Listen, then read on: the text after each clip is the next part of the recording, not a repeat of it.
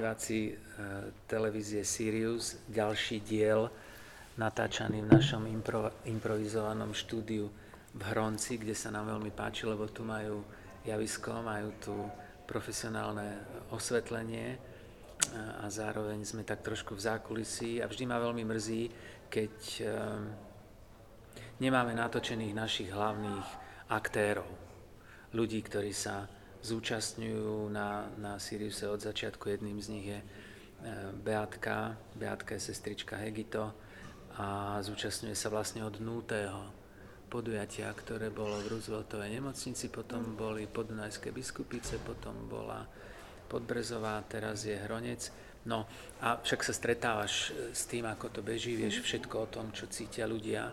Ty obvykle stojíš na stanovisku Eh, odber krvi, ale keďže tie stanoviská sú v jednej veľkej miestnosti, tak sa navzájom akoby, že vyciťujete, tak by som chcel ťa poprosiť, aby si povedala záujemcom, tým, ktorí váhajú, že či sa zúčastnia, ale aj vôbec ľuďom, ktorí si kliknú na eh, našu stránku a chcú sa niečo dozvedieť o pečení, jednak prvú zákernú otázku, na ktorú nie si pripravená, lebo sme ju len teraz, len teraz vymysleli. Prečo to robíš?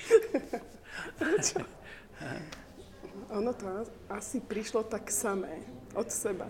Tým, že sme boli vlastne na tom oddelení, jednak s vrchnou spolu, jednak na tej ambulancii, tak asi to tak prišlo samé, že som bola postupne vtiahnutá do tých všetkých vecí. A už vlastne, vlastne ty si bola účastná, my teda, aby bolo možno by sa to diváci aj nemali ako dozvedieť, že my sme o Siriuse mali už pred rokom Áno. sedenie víkendové, kde sme sa s našou uh, milou, ak to takto smiem nazvať, dvornou psychologičkou uh, Majko Andrášiou zaoberali Siriusom, ako to robiť.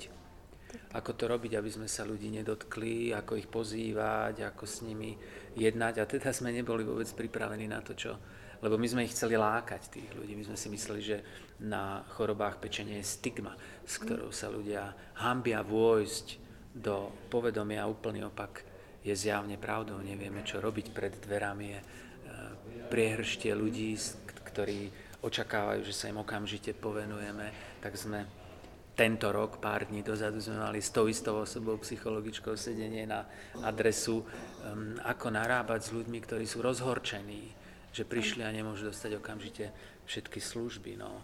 Tak ty by si mohla začať e, od toho, čo pôvodne bolo dohodnuté. Mm-hmm. A to je oranžová karta. Tu tu preberáme trošku viacej než, mm-hmm. než um, iné témy a to preto, lebo by sme si z celého srdca želali, aby ľudia pochopili, že oranžová karta je vzácnosť. Že oranžová karta je dobrá vec a keď ju niekto má, už je v sieti. Už sa určite zaručujeme, že ho vyšetríme. To znamená, že keď niekto prejde, ja neviem koľko kilometrov, aby v úvodzovkách len dostal oranžovú kartu, tak to nie je žiadne len. My sa zavezujeme, že dostane všetky vyšetrenia, ktoré k nej patria. No a tak začni zelenou kartou.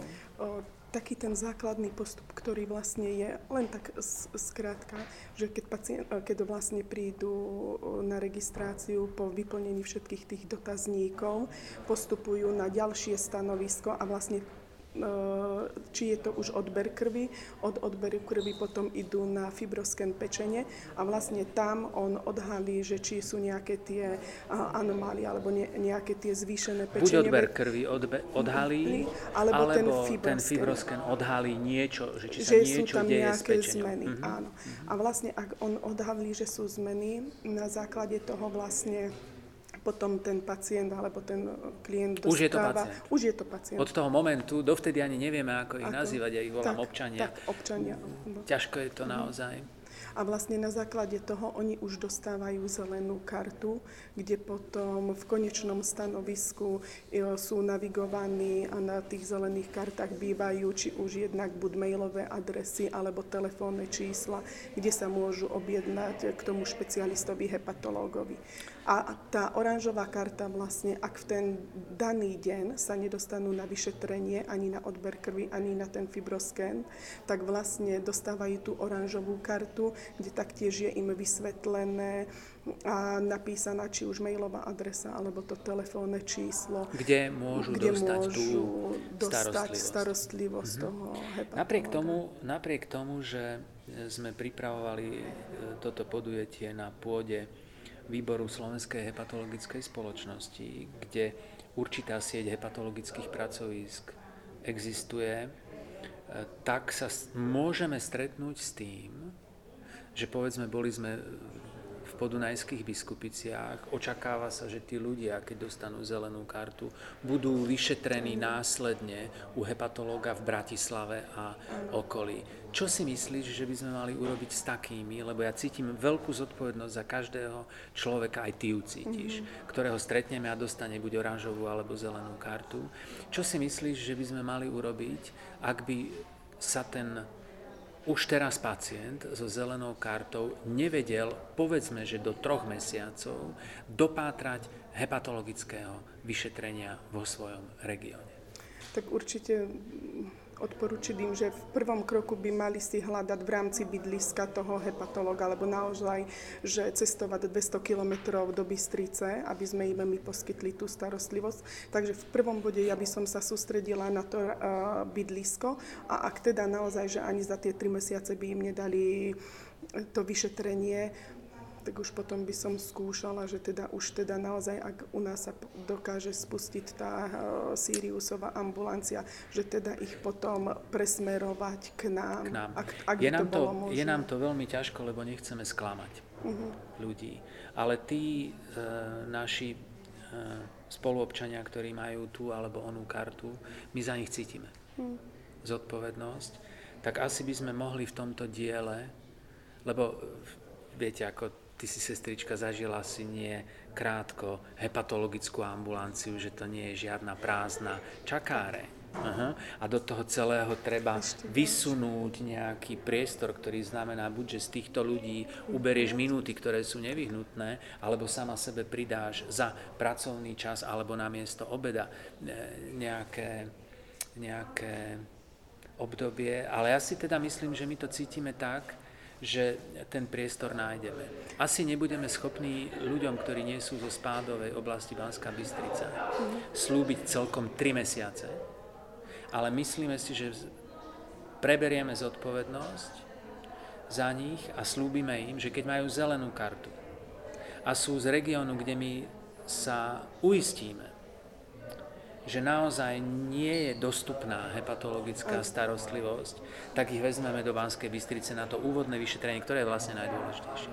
Zistiť presne, že čo je to za chorobu pečenie. Zistiť presne, čo ten človek má mať za starostlivosť.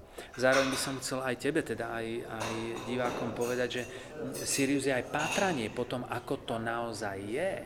My sa vôbec netvárime, že existuje nejaká operatívna, dostatočne hustá sieť existujúca hepatologických pracovisk. A my keď sa nám e, napokon dostanú na stôl tie údaje s kódmi jednotlivých miest a keď zistíme, že človek bol vyšetrený tu a je odtiaľ a dostal zelenú kartu a so zelenou kartou musel cestovať do iného kraja, tak my zistíme, že ktoré okresy a ktoré kraje nemajú svojho hepatológa jasné, že nebudeme schopní okamžite tú situáciu vyriešiť, ale určite budeme robiť všetko preto, aby sa vedelo, že tam je potreba a budeme hľadať spôsob, akým sa s tým vysporiadať. Nejaká nálada dnes?